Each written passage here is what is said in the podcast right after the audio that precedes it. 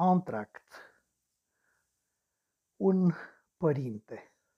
Fără a fi un film plăcut, The Father, cu Olivia Colman și Anthony Hopkins, merită văzut. În afara recitalului dat de Olivia Colman, cunoscută ca a doua vetuță din serialul The Crown, dar și de nemuritorul Hannibal the Cannibal, filmul acesta este o istorie a viitorului oricăruia dintre noi, a trecutului și posibilului viitor al oricăruia dintre noi.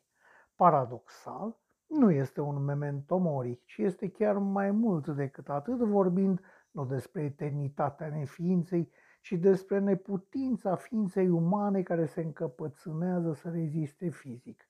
Și doar atât. Fizic.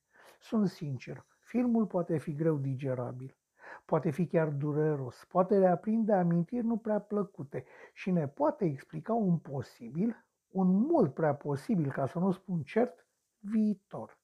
Din toate aceste motive și multe altele, vă sfătuiesc să vedeți The Father, film din 2020.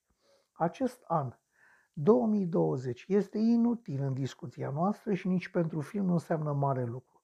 Discuția este despre un lucru etern, despre părinți, de crepitudine și despre evoluția noastră ca ființe umane. Și tocmai de aceea vă sfătuiește un om de pe stradă să nu-l ratați.